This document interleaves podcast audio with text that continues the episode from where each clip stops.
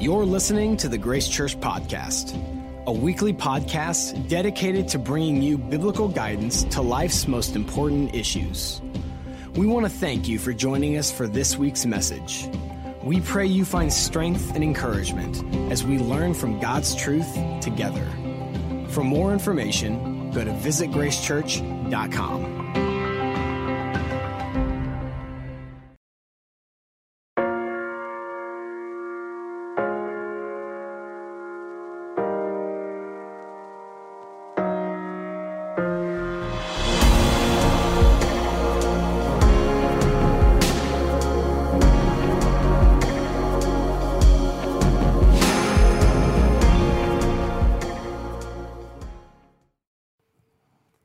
Hello, everyone. My name is Chris Fetters, and I have the opportunity to be the North Overland Park campus pastor.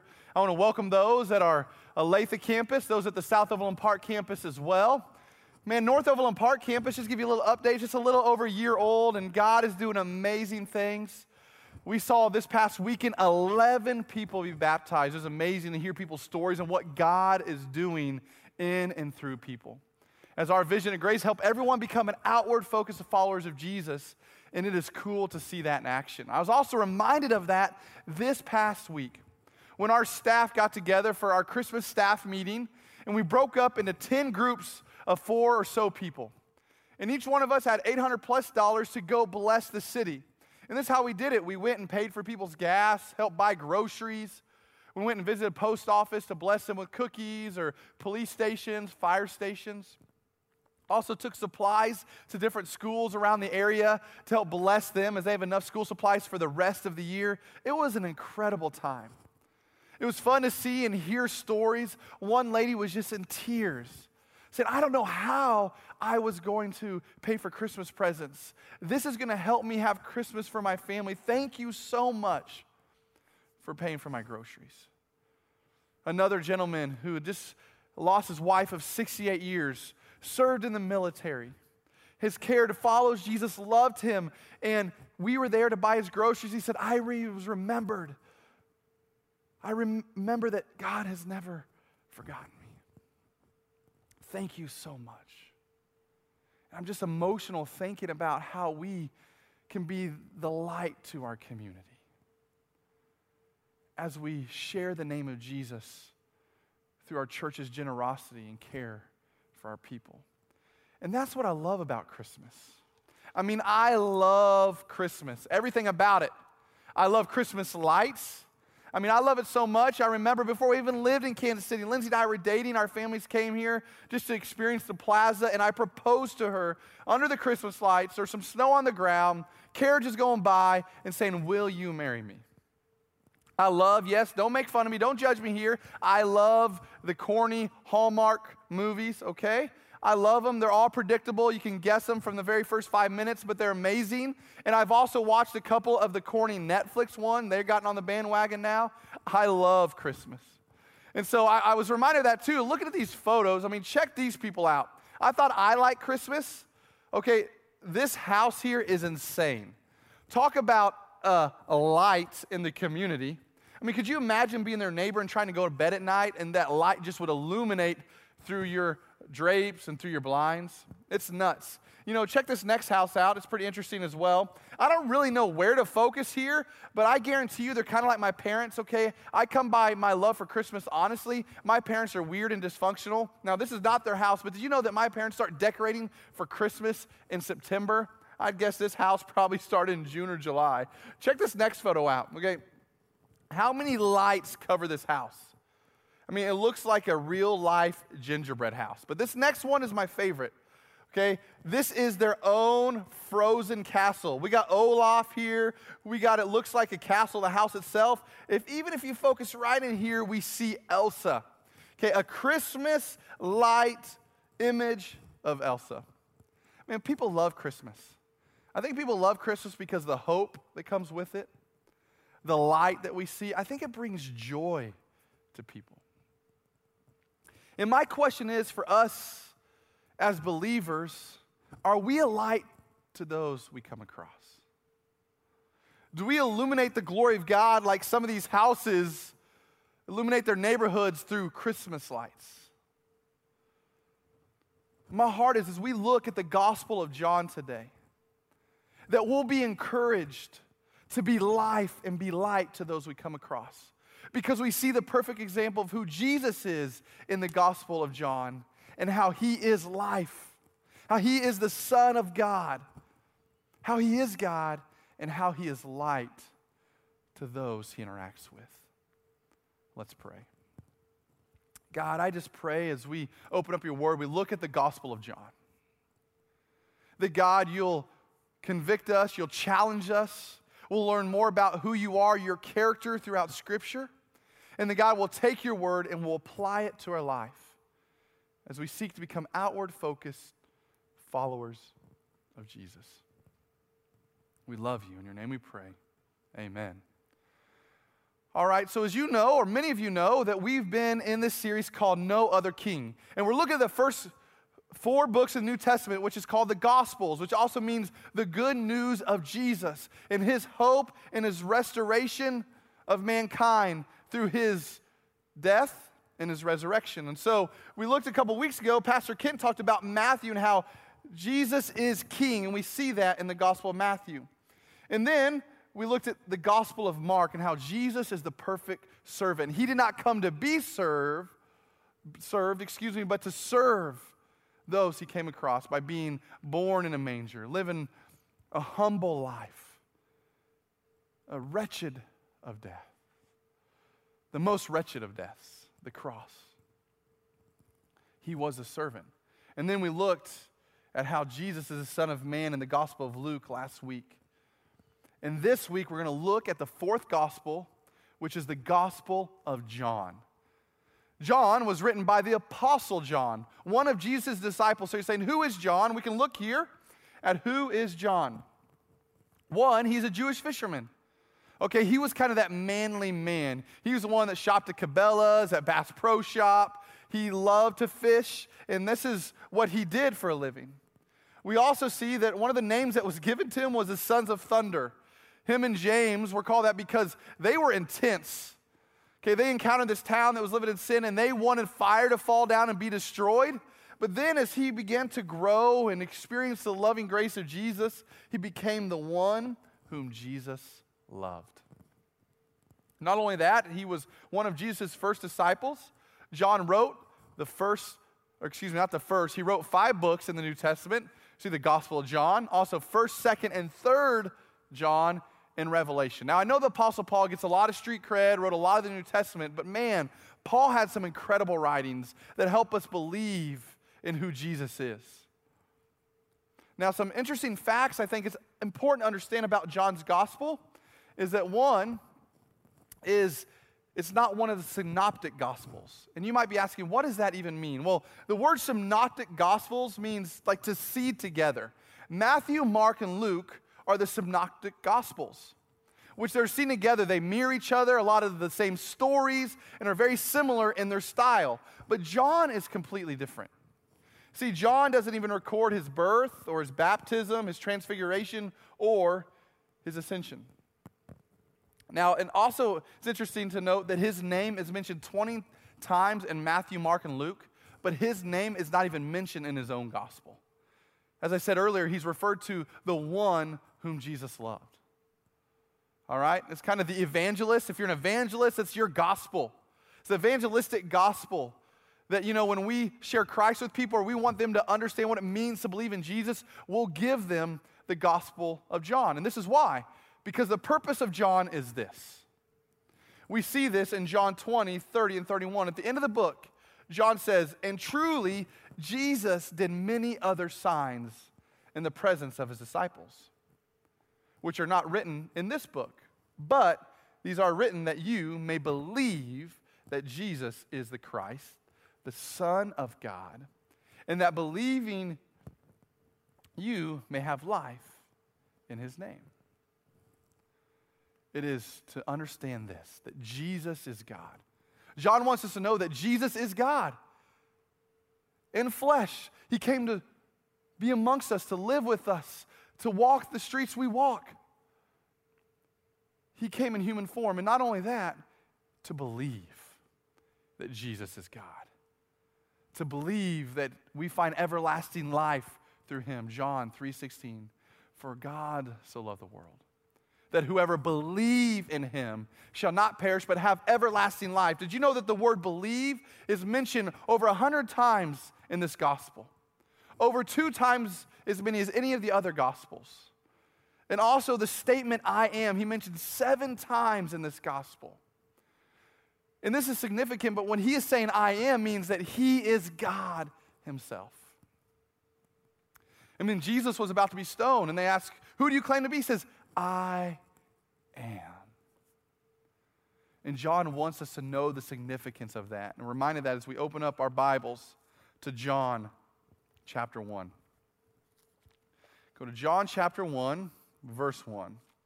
And let's read this together. It says, in the beginning was the Word, and the Word was with God, and the Word was God.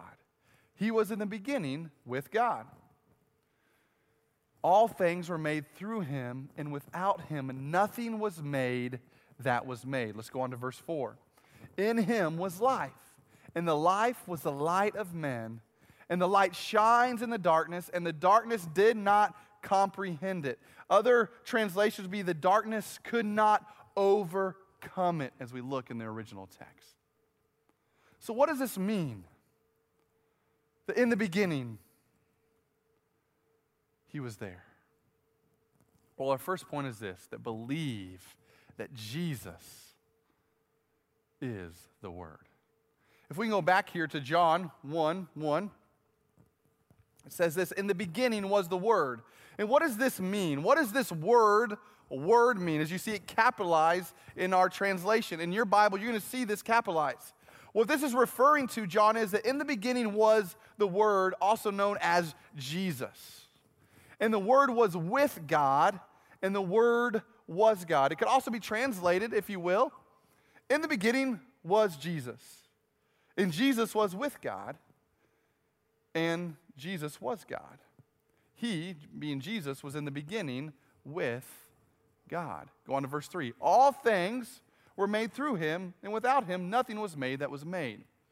So we know what John is saying here. He wants you to know this, that Jesus is God. And why is this significant? Why does this matter? Because if you look at all the other religions in the world, let's take Islam, for example. They don't believe that Jesus is God. He was a prophet. He had good writings, but he was not God himself. You know, our Jewish friends, I live in a neighborhood. There's several neighbors of ours are Jewish. Great people, love having conversations, but they do not recognize that Jesus is God. And so it's important to realize what John is saying here. That Jesus who came, who dwelt among us, is God himself. That Jesus is eternal. Kind of a sub-point, you could write this down, is that Jesus is eternal. Meaning, he was in the beginning, he's now, and he is forever. He was with God. See, a lot of people would refer to John as the Genesis of the New Testament. He says, in the beginning, it was God. The Word was God, just as we see in Genesis 1. It says, in the beginning, God created the heavens and the earth. So what John is saying, that Jesus was there in the beginning before the world was even here. And we also see in John 1:3, when he said, he created, that we are made by him and for him. And not only that, that Jesus Christ became flesh. We see that in John 1:14. It says, he became flesh and dwelt among us. So the purpose of this gospel, the purpose of John is to understand that Jesus is God. And I love how Paul says it in Colossians chapter 1. It says, he is the image of the invisible God. The firstborn, remember, over all creation.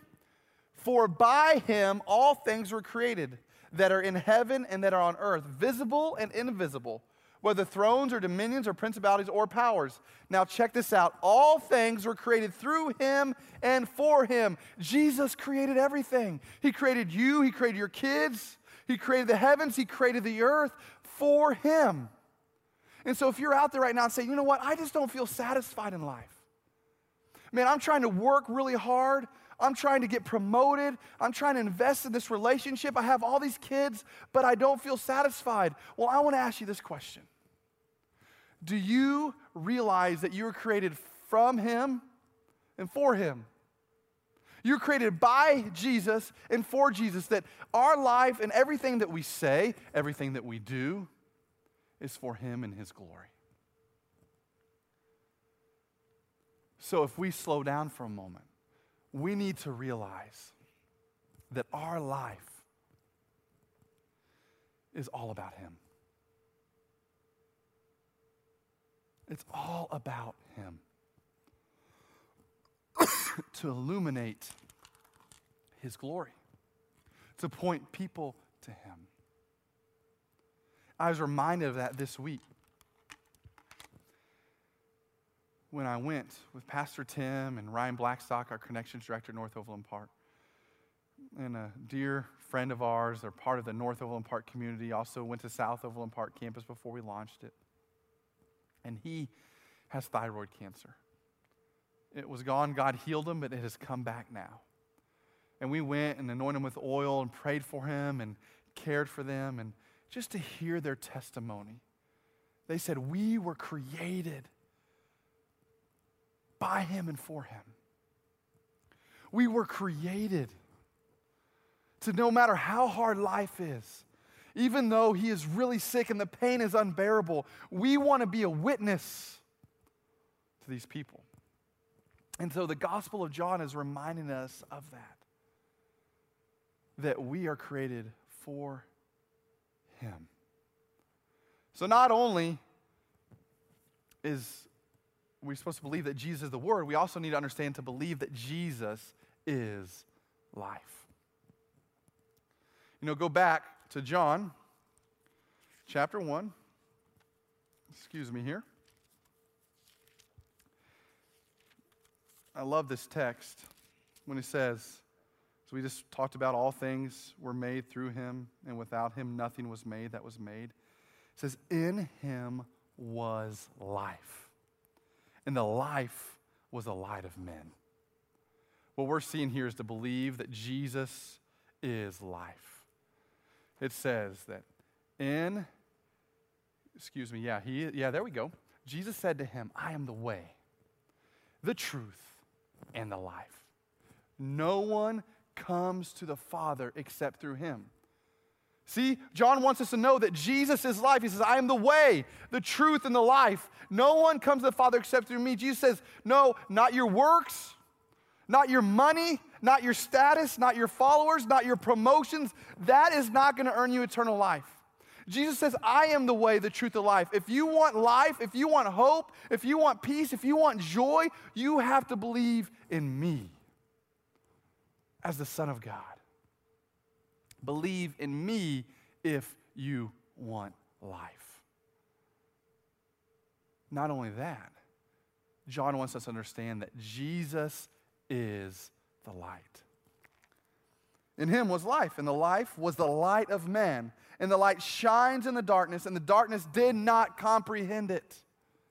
I love also what John 12:46, says is this. I have come into the world as a light, so that no one who believes in me should stay in darkness. Just think about that for a moment. I mean, think about the imagery as we saw those houses of Christmas lights. These lights right here. Okay, when these are off, it's dark. But when these are on, all right, it overcomes the light. Those houses overcome the light. You can't help but recognize that. And what Jesus is saying is that, you know what? I have come to bring you light. So darkness has no place here. Have you experienced this light? I was reminded of that this week. Conversation with a friend of mine. I said, man, how you doing? He goes, you know what? I just feel discouraged. I feel like I'm just walking in this dark valley. I feel that I have no hope. My marriage is in shambles. I don't love what I do. I'm just struggling. I'm tired of feeling this way. And I just asked for discernment. I said, Lord, should I share the gospel, the good news here? And so what I did, I said, hey, you know that Jesus came into the world as a light, that you don't have to live in that darkness anymore, because Jesus says that no one who believes in me should stay in darkness. You don't have to live this way. You don't have to live in such a way where you feel it's darkness everywhere. You have to experience the gift of salvation. Give your life to Him, and you can experience this light. Man, there's some of you at the Olathe campus, those worshiping online, those at the South Overland Park campus, at the North Overland Park campus. You might be walking in darkness right now. But I want to encourage you to realize that Jesus brings light. So what does that mean for us? Why is this significant? Why is it important to understand that Jesus is the Word, that Jesus is God? Why is it important to understand that Jesus is a life and that Jesus is a light? Well, I have a few questions for you, and the first is this. Do you believe that Jesus is the Son of God? I mean, the purpose of this gospel is for us to believe. Do you believe in Him? Have you given your life to Him? Because you realize that we serve a God who we don't have to climb this mountain to Him, that He climbed this down the mountain to save you. To believe. You know, it's important to know a lot of facts about the Bible. It's important to grow in it and to study it and to kind of view it maybe some days in encyclopedia. That's okay, but that's not the purpose of this gospel. That's not the purpose of why Jesus came. The purpose is this, is that Jesus is the Son of God and for you to believe. Not only that, we need to ask ourselves this question, do we bring life to those you come across? I was reminded that as we examine how Jesus is life, He's the way, the truth, the life. He came to give us life, so He can be the light to others. I mean, I'm reminded of His encounter in John 14 with the woman of the well. She'd been married several times, 4 times, I believe, and this 5th guy she's living with is not even her husband. And Jesus just slows down, has this conversation with her, wants to bring hope, restoration, and life to her. Man, Jesus would be just raked over the coals in today's culture of social media for the people He hung out with. I mean, people would be judging Him left and right. Man, that guy hung out with that sinner. That dude went to the bar. He hung out with that addict. He hung out with that politician. Seriously? Because this is what Jesus was. He brought life to people. I mean, He brought Lazarus back from the dead. He gave him life. This is what Jesus was in the business of doing, and He calls us as His sons and daughters, as Him as image bearers. The word Christians, to belittle Christ, is to bring life to people. And as I was studying this passage, I was convicted with the question, do I bring life to all those I come across on a consistent basis? It has been an intense year for the Fetters household. Starting a campus has been amazing, but it's hard. To see people's marriages that are struggling, to see people who are dealing with sickness and people that are longing for community and feel lost. At the same time, my wife had surgery, and within that same month, we sold our house and moved. It's just been an intense season, and I have been a ball of stress lately. And I went away to Canada to preach a camp for about 600 middle schoolers. It was an incredible opportunity. But I came back home, and I walked in the door, and I was like this ball of stress again. And my wife, in a loving way, and I'm not being facetious, she really is an incredibly wise lady and does it in such a loving way. She said, Chris, you went away, and this house was actually pretty joyful. You come back, and you brought all this stress in, and you kind of sucked the life out of it. And while it was hard to hear, it was so true. Man, when I walk in at the end of the day, when I get back from a trip, I want to bring life to my home. I want to slow down and speak life into my kids. Say, I love you, Emerson, and who you are in Christ. I love you, Eliana. I love you, Everett. I love you, Lindsay. You guys are amazing. When I go into the office at North Overland Park, I want to bring life to that room.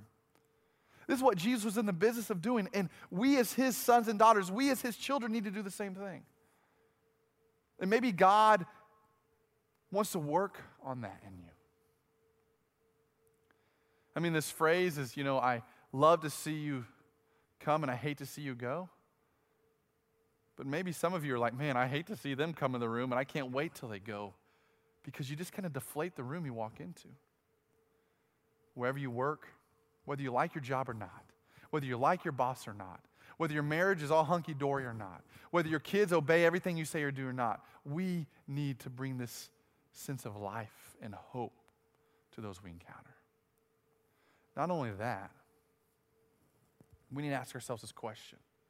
As Christ brought light, do you bring light to those around you? I mean, as we look at these Christmas lights, I mean, lights are beautiful. They shine in the darkness. And we live in a dark world.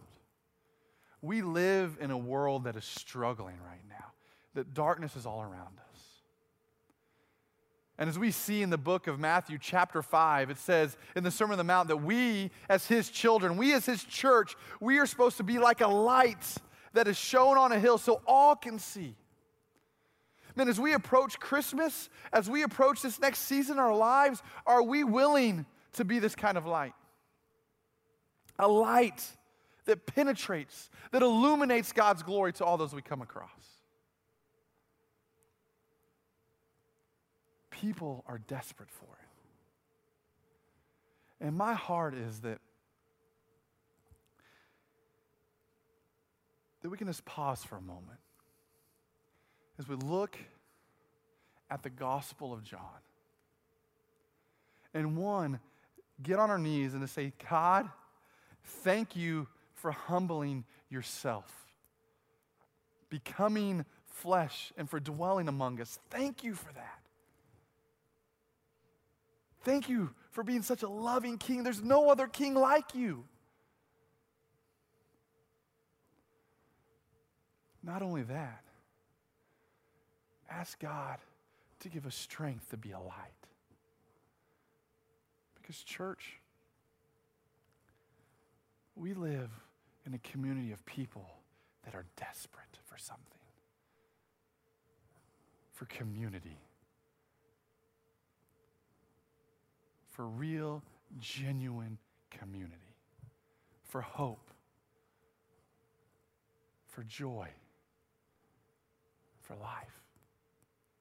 And my prayer as we approach even Christmas Eve, that we'll get out of our comfort zone and we'll be a light and invite people from all campuses so they can experience the life and light that we have experienced. God, I pray that as we look at your gospel,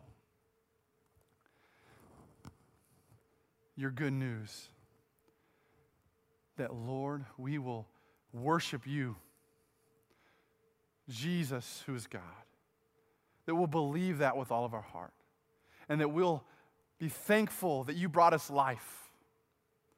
And because of that, we will illuminate your glory by being the light in this dark world. We love you. In your name we pray. Amen.